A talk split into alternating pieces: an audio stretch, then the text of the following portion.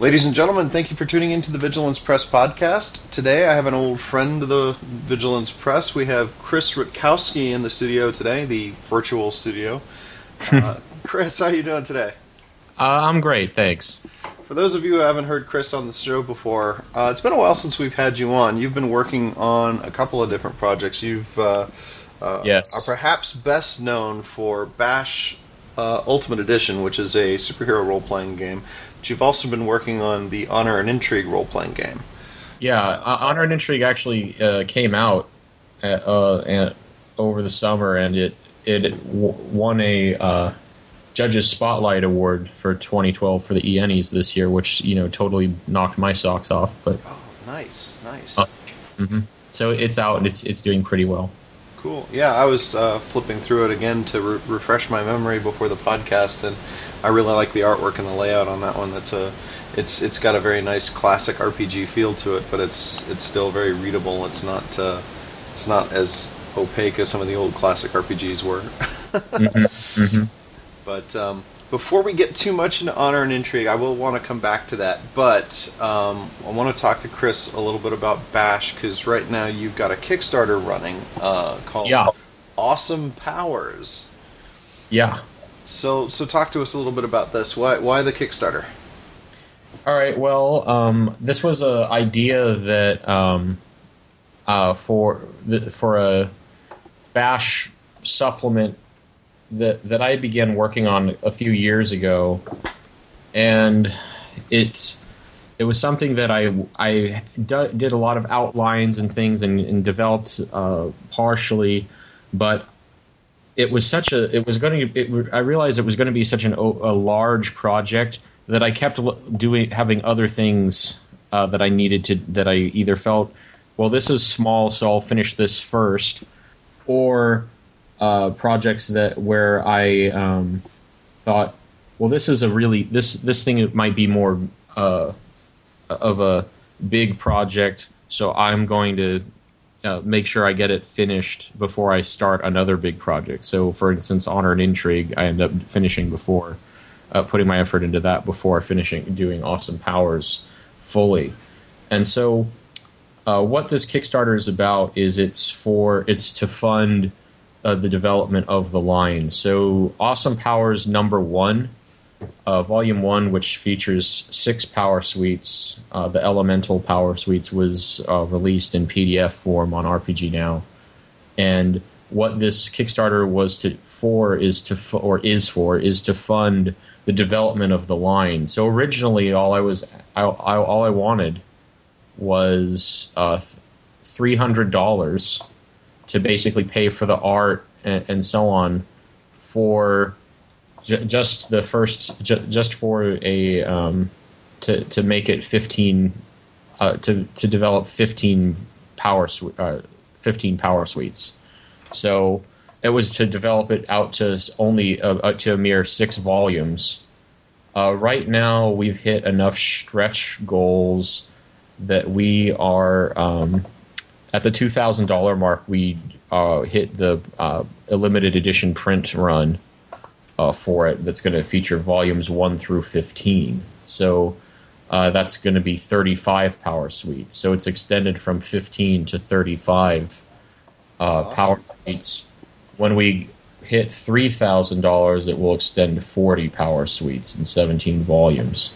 Very Uh, cool. but yeah, volume one is, is a little bit big. Volume one has six power suites in it. Most of the volumes will have two to three, and they'll be obviously less expensive as well. Um, so So for uh, people, listen, for people yeah. listening, um, let's let's jump into here real quick.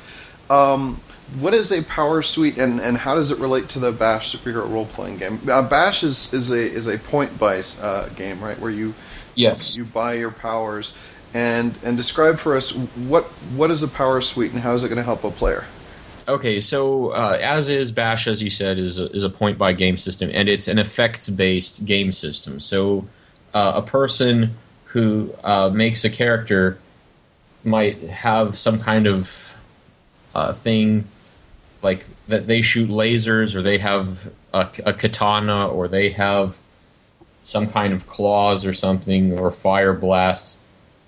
but all of those powers are built with the same tool uh, called special attack. Okay, uh, and what what some pe- players have as a challenge with effects based games is that because the really the only limit is your own creativity it's hard to necessarily for people to come up with ideas sometimes for what they specifically want so what this is the uh, this would be uh, a power suite is a collection of powers that are specific specifically written up uh, that all have to do with a certain theme. All right, so pow- fi- there's a fire suite that all the powers in that suite have to do with fire superpowers.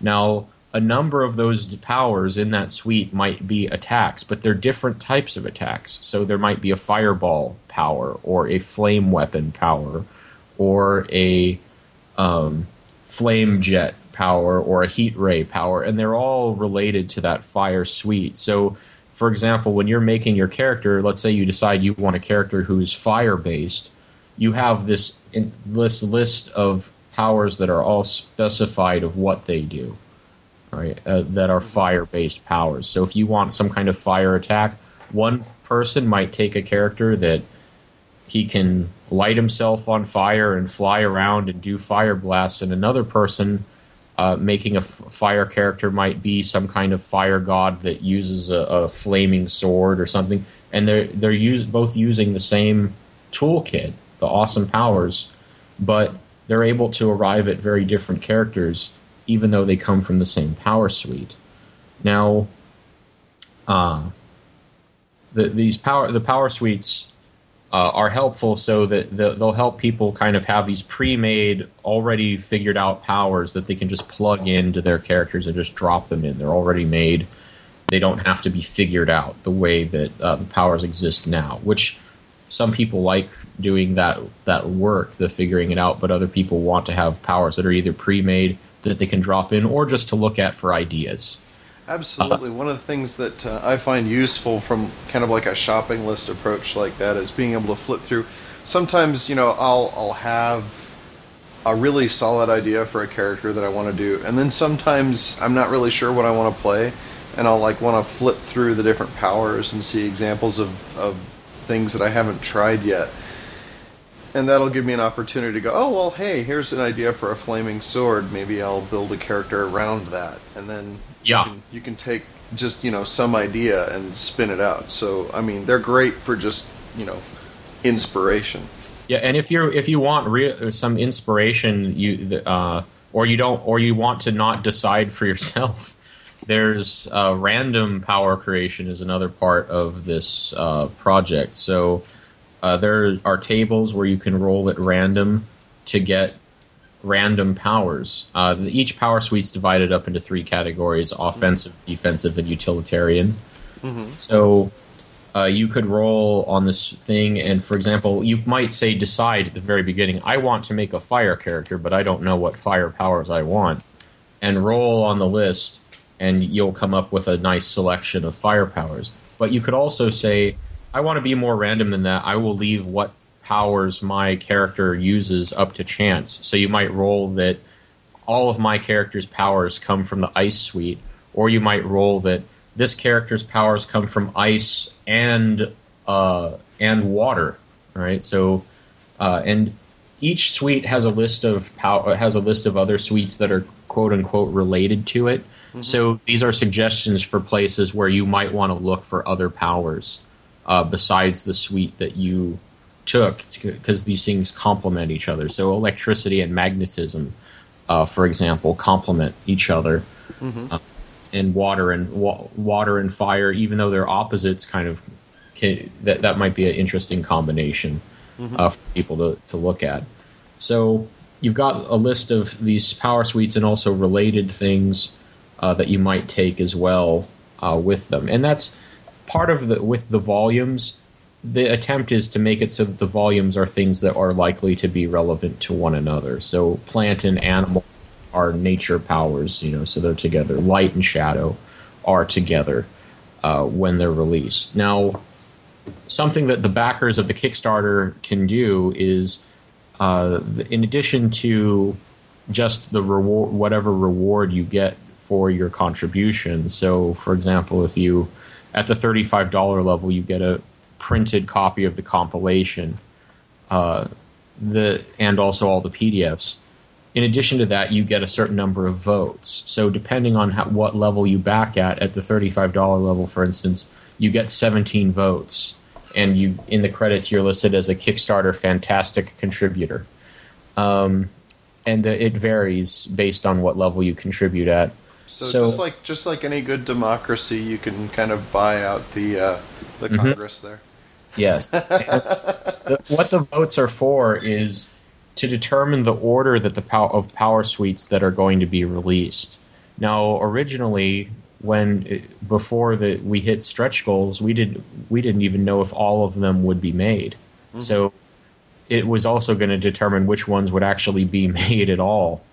Um, but now it's it's more of determining the order. So at the end, there will be a final tally where we ask the contributors what power suites they want to come out first, and then that will determine the order that they're developed in and come out.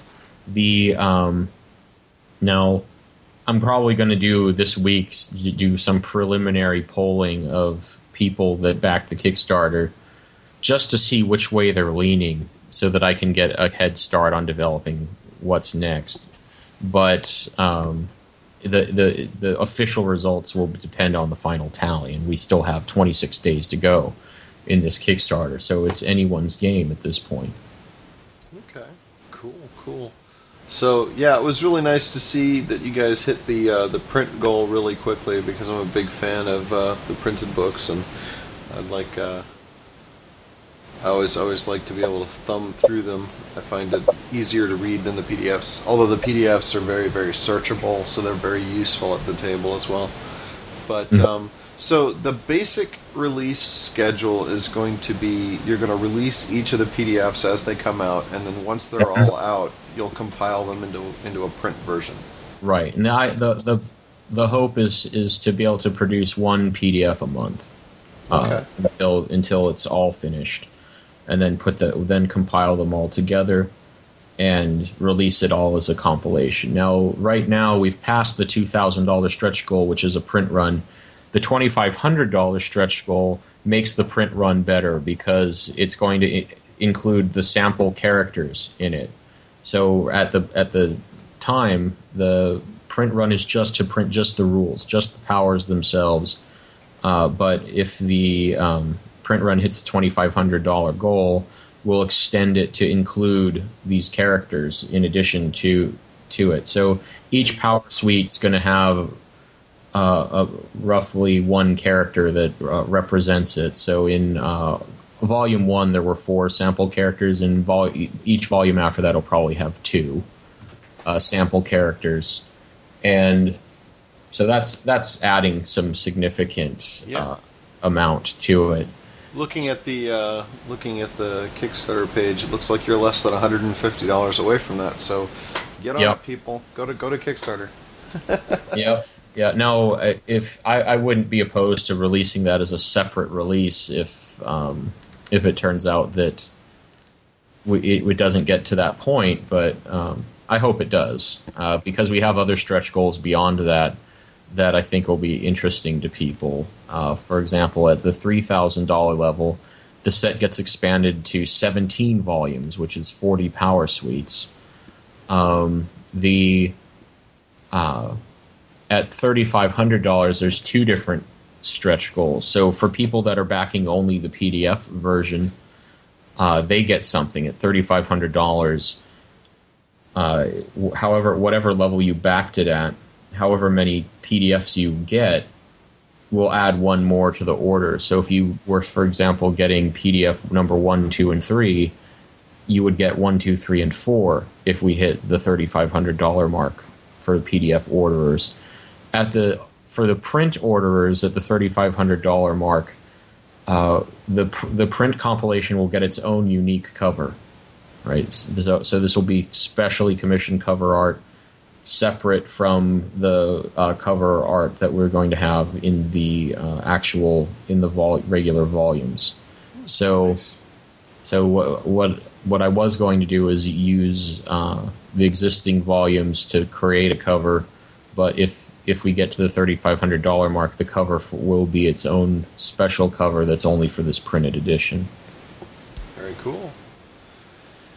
So, um, when uh, one of the things that I've noticed lately is is, is how different people approach Kickstarters and and, and approach um, you know raising awareness. How how are you um, reaching out to people for your Kickstarter? What tools are you using? So far, I've used Facebook. I've used. Uh, we have our own web forum, the Bash web forum. Uh, someone was uh, nice enough to post online about it on, uh, I think, uh, RPG.net, and I've updated people on there uh, from time to time. Um, I have I have posted myself about it on some other web forums like EN World, and uh, the Tro- Troll Lord Games uh, allowed me to make a post on their site about it. But um, yeah, it's been pretty much other people share, sharing and resharing. Google Plus I've also used Okay. uh, about it. So social media largely uh, has been it. Um, the the way that people have been aware of it. Although I, I am planning maybe on doing some some pop up ad, uh, not pop ups, but uh, banner ads and so on. Cool, cool. Yeah, I've noticed that um, uh, different people attack the social media different ways. Um, my friend uh, Charlie McKelvey, when he was doing his uh, comic book Kickstarter, um, made a point of I can't remember the exact numbers he told me, but uh, he he said that by the t- you know from the time he started the Kickstarter to the time he ended it, he'd increased his number of Twitter followers by like I don't know, something a, a factor of a hundred. I mean, he'd gone from like 200 people to like 2,000 or something.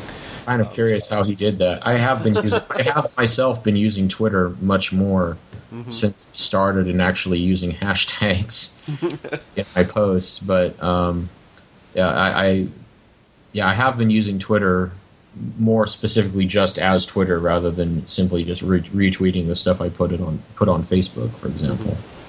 Yeah, it's um, I, I'm I'm kind of watching that. I, I need to start using Twitter more. I've been sort of using it as just kind of a, a link to my website, but um, you know, it's a um, I don't know. I'm, I'm a bit of an old fogey when it comes to social media. I'm used to bulletin boards and things that I can pay attention to when I want to, instead of something that's always trying to get my attention. So. Right. Twitter Twitter's a little insistent for me. Yeah.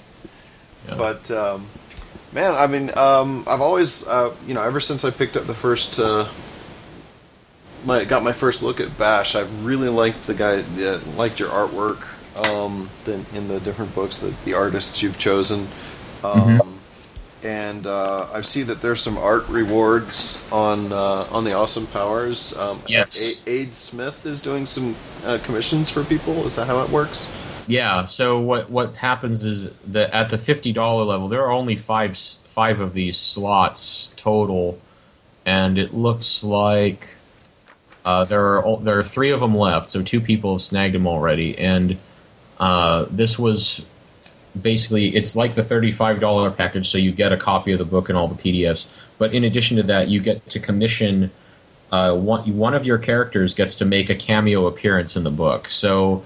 Uh, this would be both as text, so your character will be featured in a text example that's used in the book, uh, and the other will be as an illustration. So some illustration in the book is going to feature this character, um, and that's that's at that level. So the the, the character appe- appears in the pages of the book.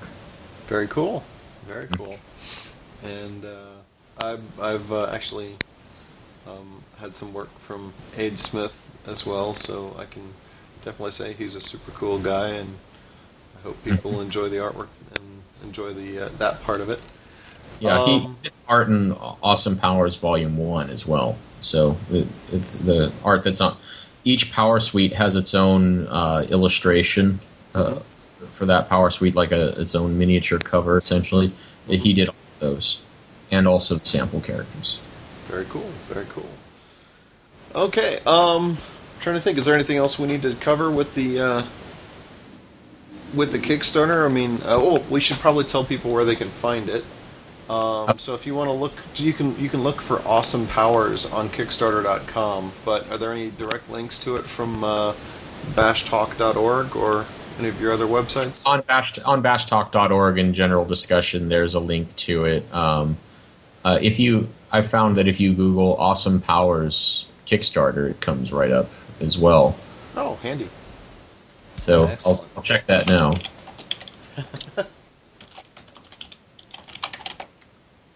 right, hit Awesome Powers Kickstarter, and it's the very first thing when you hit it in Google. Very so cool. So yes, it's not too hard to get to Kickstarter.com and then click on search and just look for Awesome Powers, and it, Right. comes up pretty quickly. That's how I found it. Um, and the complete title is Awesome Powers Power Suites. Uh, is the full name of the Kickstarter, but Very, very cool. All right. Well, um, so that's basically the uh, you know now when when did you publish uh, originally? When did you publish Bash? How how long? I mean, this is this is the ultimate edition that this is for. When did I the first edition come out? the very first original edition came out in I think 2004 2005. Um, I was playtesting it before, uh, shortly before I got married, and published it a, f- a number of months after after the after we got married. So it was, yeah. So it probably was 2004, maybe early 2005 that it came out. Okay, cool. So it's been about uh, see, eight years for you guys now so far. You're coming up on the first ten year anniversary in a couple. of Oh years. wow! You know, I I never even thought of that. The, the ten year. It doesn't feel like it's been very long at all. Uh, that it's been out. It's just been one wild ride the whole time. So Yeah, that's what you know. I guess I guess that means that you've been uh, happily busy with it as opposed to you know forgetting about it entirely. correct, correct. Um, but uh, yeah, I mean um, that that uh, you know you guys might do. Uh, you got, might want to start thinking about a ten year anniversary project. I think that sounds like a good idea. but um, I know I'd be interested. But uh, so anyway, um, is there now? Now you, I remember originally you had uh, created the Bash uh, role playing game with the intention of teaching it to. Uh, uh, was it high school students? You were originally No, these were these kids were in elementary school. oh Actually. elementary school. Okay, that's right. So the fourth, the fourth and up graders and up Mm-hmm. uh, I want there was they wanted me to come up with a game to do with them, and I had previously ano- uh, working in another place. I did basic Dungeons and Dragons with the kids. hmm That was that was fine, but this particular and it was very fun. But this particular place had two rules that the, any games had to be educational in nature, and that like specifically academically relevant, and that any game, and also that there was, couldn't be any weapons or killing in, involved in anything. So, uh, the, so that's when I said, okay, well, superheroes would be the ideal game genre to run with these kids. And at the time, I wasn't aware that there were any easy to run superhero games, so I decided to make one. All the things that I had found were really thick, hefty tomes that were very complicated, even for college students. So I decided to make a simple game for these kids where and it was educational because the core mechanic is multiplication. You roll 2d6 and multiply it by the stat, power, or skill you are using, hmm come up with the final result. And with that, I was able to run this at the program, and I play tested it with some adult friends from my re- regular RPG group, and they just loved it and said, You should publish this. And I s- eventually did. So. Very cool. Mhm. and and and the world's a better place for it. But uh, yeah, I've, I've um, it's it's definitely one of these games that uh, clearly looks like it plays fast. I mean, it, it I've I've played it a couple times with my friends, um, but I've I've got the uh, the dice roll chart in front of me because you know, being over the age of 25, my multiplication table is a little rusty. yeah, yeah. I find that it definitely helps clear those cobwebs as you play. Yep. Uh, but the the yeah the table on the back it it's nice and colorful. Uh, if you if you if you can roll two d10 and compare the result to a colorful chart and it's, uh, and that rules light to you, rolling two d6 is not is not any harder. I Yeah. guarantee. I remember So- the uh, yeah. It does it does very closely. It does kind of have that, that feeling. It's it's it's a little more detailed than the old like Marvel uh, Well, yeah, has- TSR game, but it, it has that kind of same the colorful. The colors really pop, and that's always nice to have something like that to look at when you're playing the game.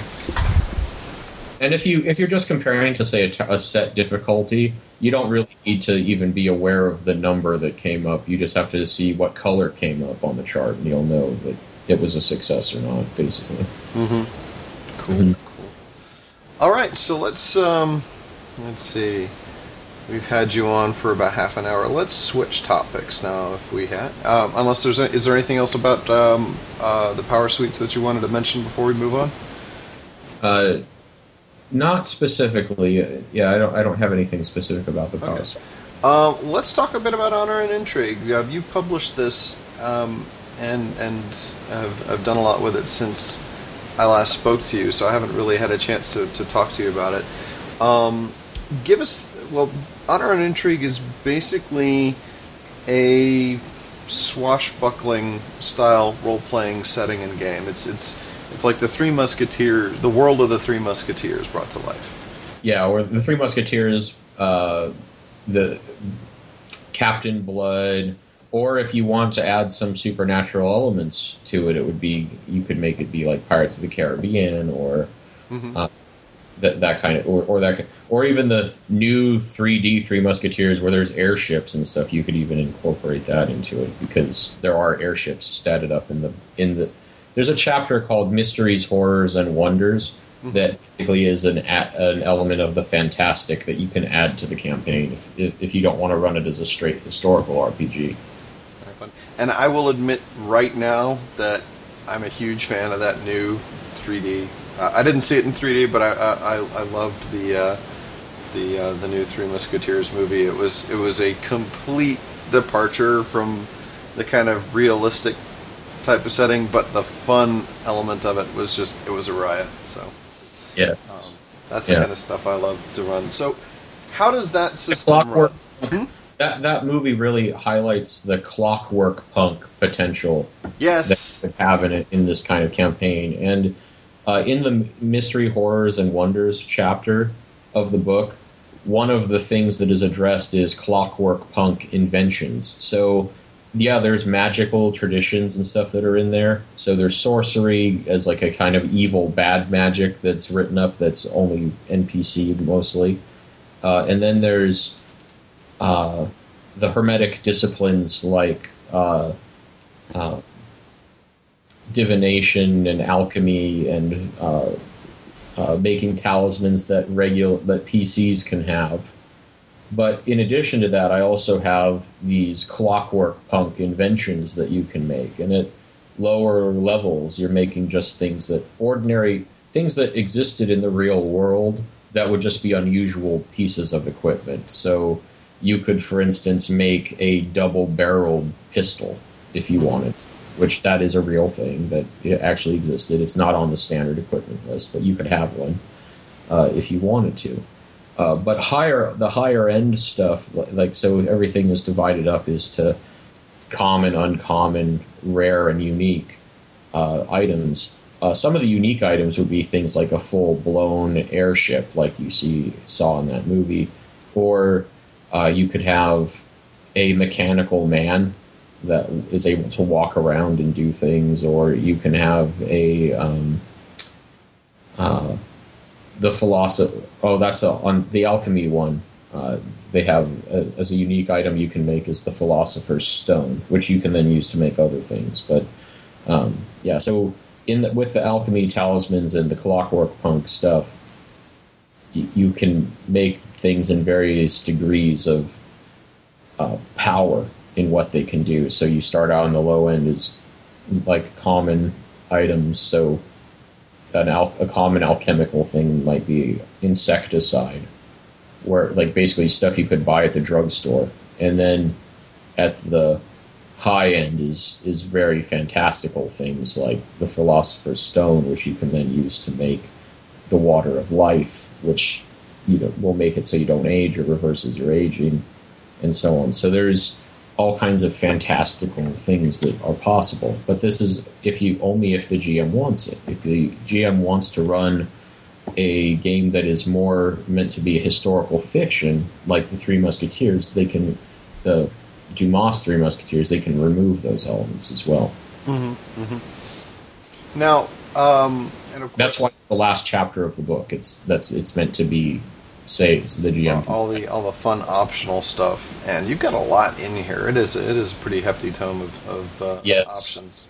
Mm-hmm. Um, now, one so, thing, of so course, far the biggest book I've made. Uh, awesome Yeah? Power will be bigger, but Oh, so okay. far, this is the biggest book I've made. So, in uh, one of the things that uh, you have to have when you're dealing with this kind of time period is not just the sword. You know, you, you do have the, the, the sword play, and I, I love the section on all the different styles of sword fighting. You know how you talk about all the different s- styles of sword fighting. That was great. But um, one of the things that uh, you have to have in here is the kind of political intrigue and Yeah. and uh, you know you have all the, the scenes of seduction and things like that. How does does this game ha- you know handle that significantly differently from, from combat, or is it is it has does it have its own set of rules? It does have its own set of rules. So there is, um, uh, so quote unquote social combat rules in it, so that you can do run these intrigue type things where uh, it could be some, something as simple as a negotiation or a seduction or, or what have you, where the, uh, every character, aside from their life, which is represented as life called lifeblood instead of hit points, uh, they also have something called composure that you can essentially wear someone down uh, with. So once someone loses all their composure, depending on depending on the type of interaction you're having, there's a set result. So, for example, if someone is if you're doing a seduction and the the target of the seduction loses all composure, you win them over. But if if you lose the contest, it means that you're you're rebuffed or you, you go away or, or what have you. Um, or a negotiation falls through or what have you. And there's usually a time frame in which you have to complete this. And if the time frame goes by, then and it's not complete, then you it fa- that your task fails. Right, so yeah, it's it is run somewhat akin to a combat, but it's it's its own thing. Uh, you can, of course, though, do the witty banter and uh, intimidation and that kind of stuff in combat. So there are also rules for using repartee in combat, uh, so that you can try and demoralize your opponent that you're fighting, rather than focus on specifically just just killing him. You might try and get under his skin so that it, it weak it kind of puts him off his game, so it makes it easier for you to fight him. Always a good thing. So, what's your um, what what's your favorite style of character to play in that setting? Oh boy, uh, favorite swashbuckling characters. I I do for some. I, I really like to play combat characters, so I, I tend to, and this is in just any game system. I tend to play the um, the the swordsman, or uh, I also do like to play every once in a while a ranged combatant. So uh, one of my favorite characters is a um, crossbowman, right? But there's also a, uh, a musketeer that I'm fond of playing, and a and when I say musketeer, I mean he actually uses the musket, not a sword. Um, and then there's, but I also do play swordsman uh, quite a bit as well. Very cool. Yeah, and all those options are in here and more. One of the things I did like is that you have a. It, it was a very short discussion, but um, the discussion of uh, the role of women in the time period and also in in the game. And I like how you pointed out that there were indeed um, pirate uh, women pirates in the in the time period, and Mhm. you know people uh, and and frequently in in both history and in uh, literature, uh, women would disguise themselves as men and um, either join the military or, or somehow go on adventures. And as I recall, um, this was during one of uh, uh, Napoleon's campaigns. Uh, uh, if I remember correctly, an, a troop of his, one of one of his troops was actually rebuffed by a group of all-female snipers in a hmm. town, and I can't remember the name of the town, but uh, so the role of women should not be overlooked, and they should not be just seen as window dressing in these games. Oh no, and th- th- that's the point I make is that uh, people say, well, we have to have sexism in the game to make it historically accurate. Uh, because so for the game to be accurate, all the all the PCs have to be male or something, but uh, or they that they can't be combat characters. And I said, well, you know, realistically, there were lots of women who who thought found that that was restrictive and boring, and they wanted to break out of that mold themselves. And so, I gave a number of historical examples of not just female pirates, but female duelists uh, and and more. Uh, that were from history. All right, so La Maupin, for example, was a historical female duelist uh, in the reign of Louis XIV, and uh, but I also give examples from literature as well, uh, or from movies and so on of female lead characters. So yeah, it, it's it's I, I, personally I think it would be silly to have it be limited in that in that fashion, uh, uh, j- just for the sake of historical accuracy. When the, the and that's another thing about the game is when historical trying to be historically accurate and being fun and and kind of embracing the more Hollywood swashbuckling are at loggerheads with one another.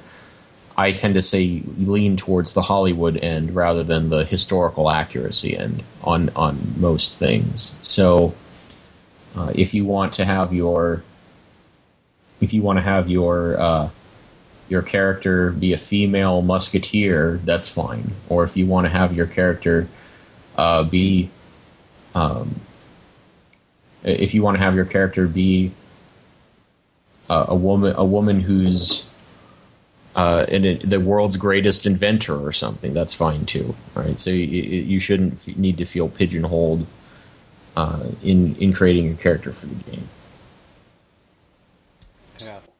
No, I, I, do give that as an option though. If you if you want to play in a game where prejudice is, if you if the player wants to play in a game where prejudice is an extreme element in the in the campaign, and the table the people at the table want to do this, then that is an option. But um, it's not the the default setting. So one of the, the sidebars that uh, I liked, um, it was kind of a short discussion. I don't know if you remember writing it, but um, there's a discussion in here that's titled "Why Don't We Just Kill Him?" Yeah. and I actually liked that discussion a lot. Um, what are some of the reasons? I mean, in in a lot of games, players run into a situation where we know who the bad guy is. Why don't we just take him out now? And yep. um, in in in different settings, you have different answers to that. Um, in this setting, what is what are some of the some of the answers to that problem? Well, I give I give the example of the mus- the three musketeers know that Richelieu is, is in some way an opponent of theirs. All right, and depending on if you're watching a movie, uh, Richelieu, depending on the movie, Richelieu Richelieu varies from antagonistic to most evil man on the face of the earth. So, like the Tim Curry version uh, is thoroughly evil, for example. but um, it, it answers for why they can't just kill the cardinal would be it depend it is for one he is the head of he, he is the uh, head of the government. He's the he is the, the prime minister of the country. So they'd be essentially a, doing a political assassination if they killed him. There would be hefty consequences for that. He's a personal friend of the king's for example. Uh, so the the PCs would at best be fugitives from justice and at worst be broken on the wheel and executed. So uh, there is that.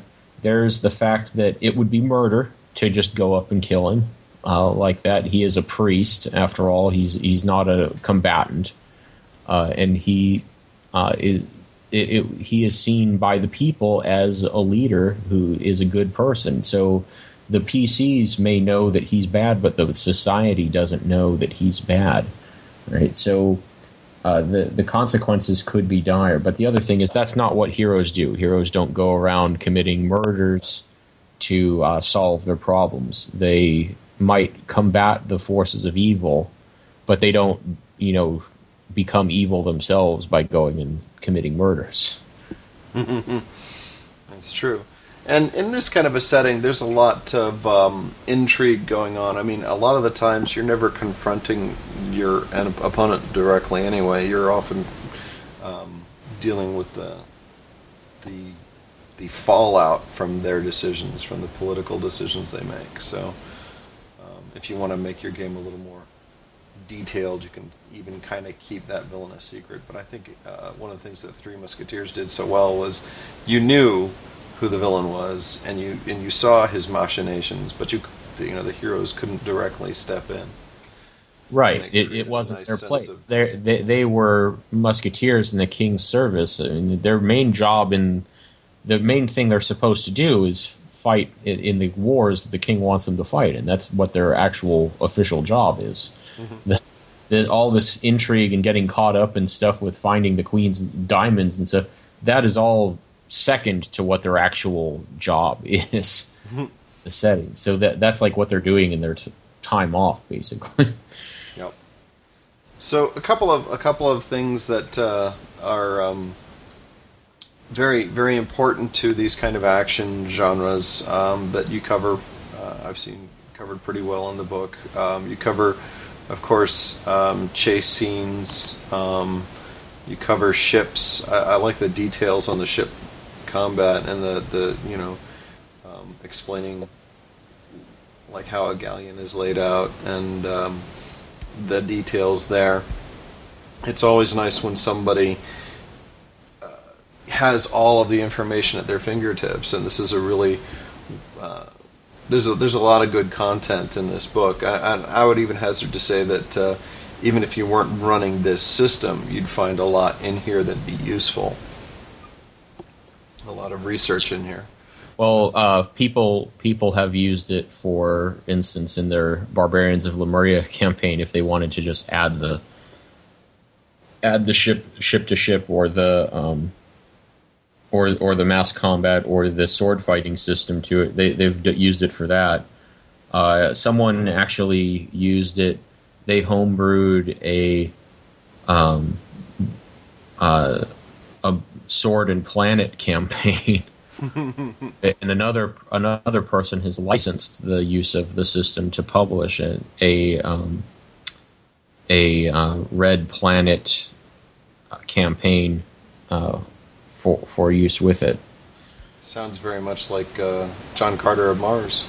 It's it's not quite. This one is it's specif- it, it mentions that if uh, one of the taglines is if Mars has canals on it, then it must have Venice, and so it's basically a it's it's like a Baroque period um, on Mars uh, is the setting uh, that that it's going with, but yeah, and that it's been licensed for that, and that's under development. Cool, cool. But, mm-hmm. There's also a lot of information here about the different countries, uh, the different right. nations, and the time periods that uh, this fiction kind of covers. Yeah, and in fact, um, that's one of the things that we're kind of expanding a little bit in the next module, next adventure module that's going to be coming out called "The Sorcerer of Valupa."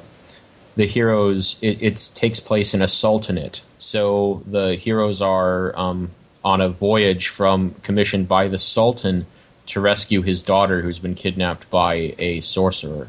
And so there are going to be scimitar fighting styles and uh, other things that are added with a more of an Arabian Nights type feel to it uh, that that will show up. And it, it, mentions in there that you can choose to set this in the post gunpowder world, have Valupa, I mean, have have the Sultanate be part of the uh, Ottoman Empire in some way, or you can alternatively pull, do pull over Ruritania, where you or or a Florin or Guilder, where you take this fictional country and jam it into the real world somewhere, and use that do that with the Sultanate as well. And you could choose to set it in medieval times. You could choose to set it in post a, a post gunpowder era if you want to. Yeah, it's up to you. Very cool. So, Uh, um, go ahead. And another one, another one that's on the horizon that's it's not really that far developed yet is a Adventures in Sherwood campaign uh, f- for Honor and Intrigue. I'm sure my brother will jump on that. He's a big fan of. Uh, he's a big fan of the Robin Hood uh, storyline, the legends and history around it. Yeah, yeah. Very And the, the Errol Flynn, that Errol Flynn movie is what got me interested in swashbuckling in the first place. It's been that's been one of my favorite movies since I was uh, ten years old. So That's a great flick. We've got the Blu-ray. We love it. the, the shadow sword fight on the wall scene is one of the best scenes. yes. That sword fights in any movie. that that and uh, another one with Basil Rathbone, of course, being the court jester, the with the drinking the water. hmm Your permission. Yes. Um, now, um, a little bit of history about the uh, Honor and Intrigue game, um, and just for people looking for it on RPG now, in case you're you're, you're looking for it, it, you're not actually going to type the the word "and," right? You're going to type "honor" and then plus. a plus, uh-huh, because in the t- in the title, the plus is the cross on the musketeer uniform. So it, it's this pl- cross with a f- some fleur de lis on it, and that's that's what it is. So the and instead of an ampersand, uh, I did it as a plus sign. Cool. So, what is the relationship between and Intrigue and uh, the Barbarians of Lemuria? And uh, if people haven't heard of that, a little background on that game. So, Barbarians of Lemuria was a um, sword and sorcery role playing game by Simon Washbourne. Uh, that it's kind of an adaptation of a Conan, or more specifically, Thongor of Lemuria, uh, uh, sword and sorcery.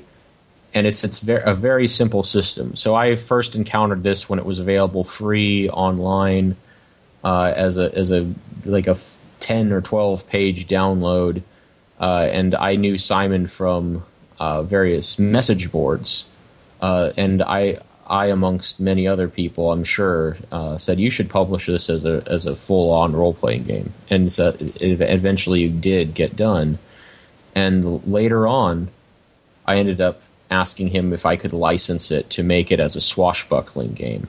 Originally, it was going to be uh, a collaboration, but I ended up just licensing licensing it to do it solo. But anyway, the the game system is uh, very simple. You roll two d six. If you add your quality and your or in in uh, Barbarians of Lemuria, they're called abilities, but I, I call them qualities. Uh, add your stat and your combat ability, or add the stat and the career together.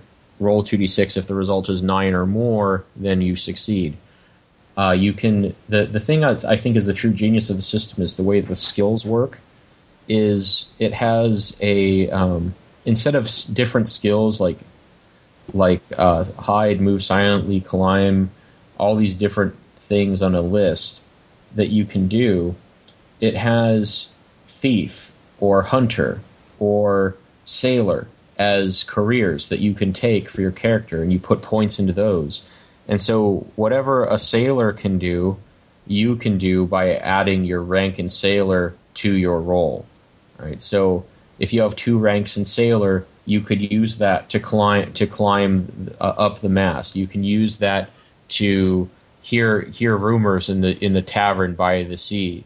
You can use ranks in sailor to to know some kind of sea lore, or, and and things of that nature. So, uh, it's more than just useful for these individual little miniature skills. It's it's useful for all kinds of different things. Uh, now, something that I added on there uh, is that these skills, if there's a tie on initiative, your uh, career is what breaks the tie. So, for example, if you're taught and you only roll one d6 plus your savvy in honor and intrigue, so there are a lot of ties on initiative. But whatever career is most relevant to the task at hand is the one that wins the ties. So, for instance, if you're fighting on the si- on the deck of a ship, whoever has the most ranks in sailor will break any ties when they're in combat. Whereas if you're fighting in the forest, whoever has the most ranks in hunter would win any ties on initiative.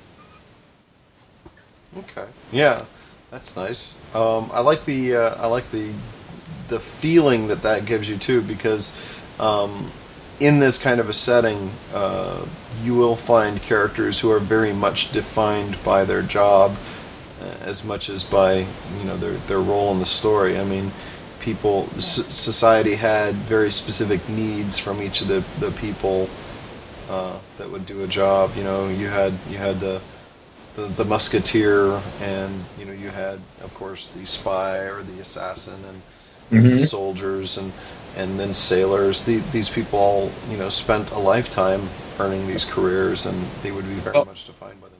Now, is there? But you do have multiple careers, though. So yeah, I was just about to ask that. Gets four of them, and the way that they're assigned is you write them down in um, chronological order of when your character had that career. So while you're making your character, you're not just buying your careers, you're also telling your character's history because you're saying, well, first, first my character was a soldier, and then be, then because he was so disgusted with uh, man's inhumanity to man, he decided to become a doctor. So he becomes a physician, uh, and then uh, as a doctor, he treats the wrong person uh, and is convicted of a crime, and he's sold as a slave into Barbados. And so, but from there, he leads this uh, slave revolt that steals a ship, and he becomes a pirate on the high seas. So the characters' careers go from uh, soldier to physician to uh, slave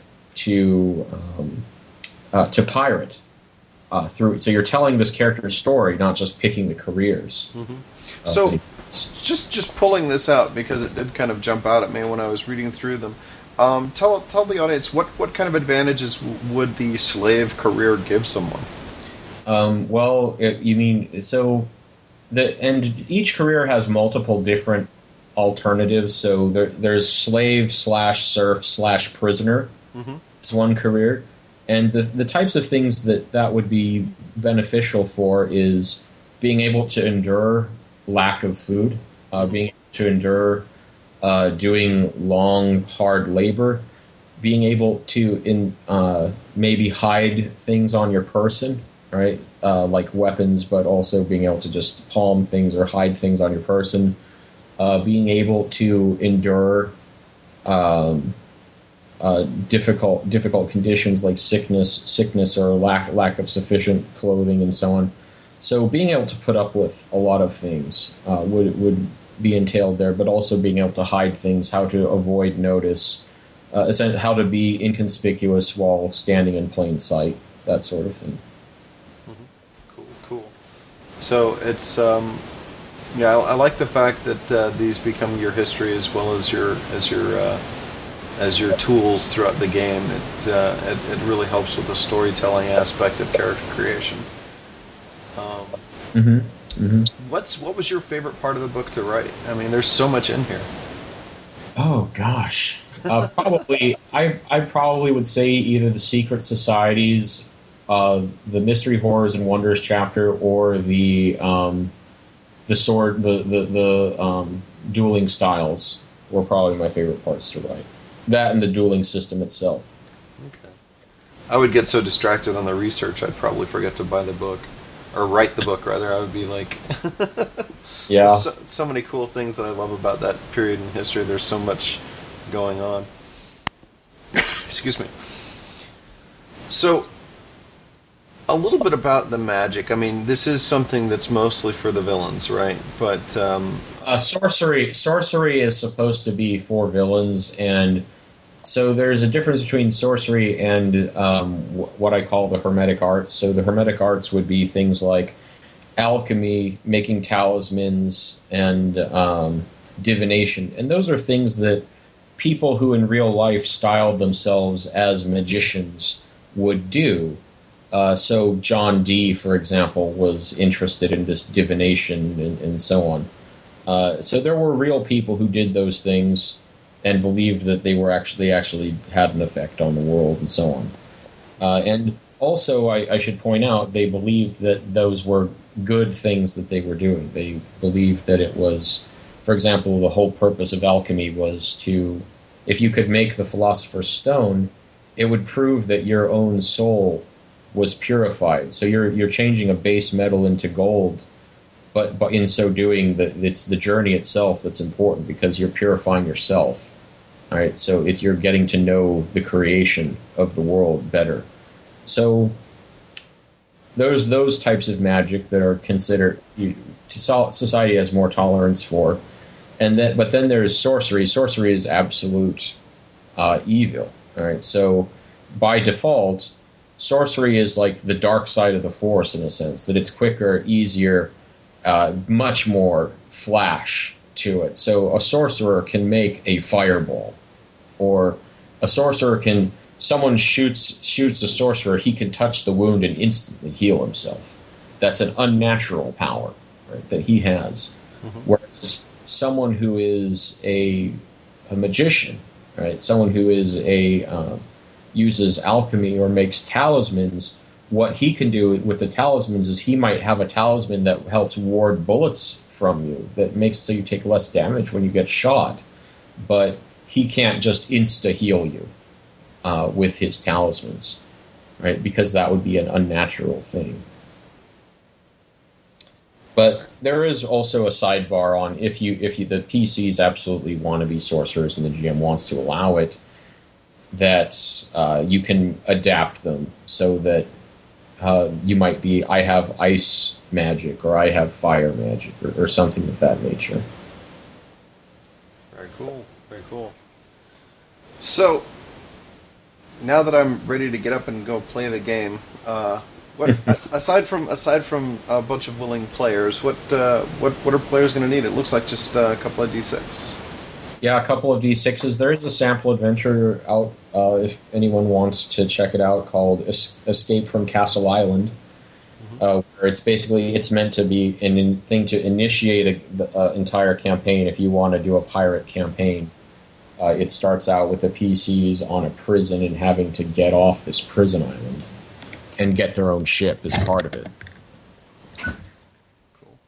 Now, is um, Honor and Intrigue available in print yet, or is it strictly uh, PDF? It is in print. Um, you can get it on the Indie Press Revolution website. Okay. And Which, the, and if your friendly local game store does business with IPR, you can order the book through them.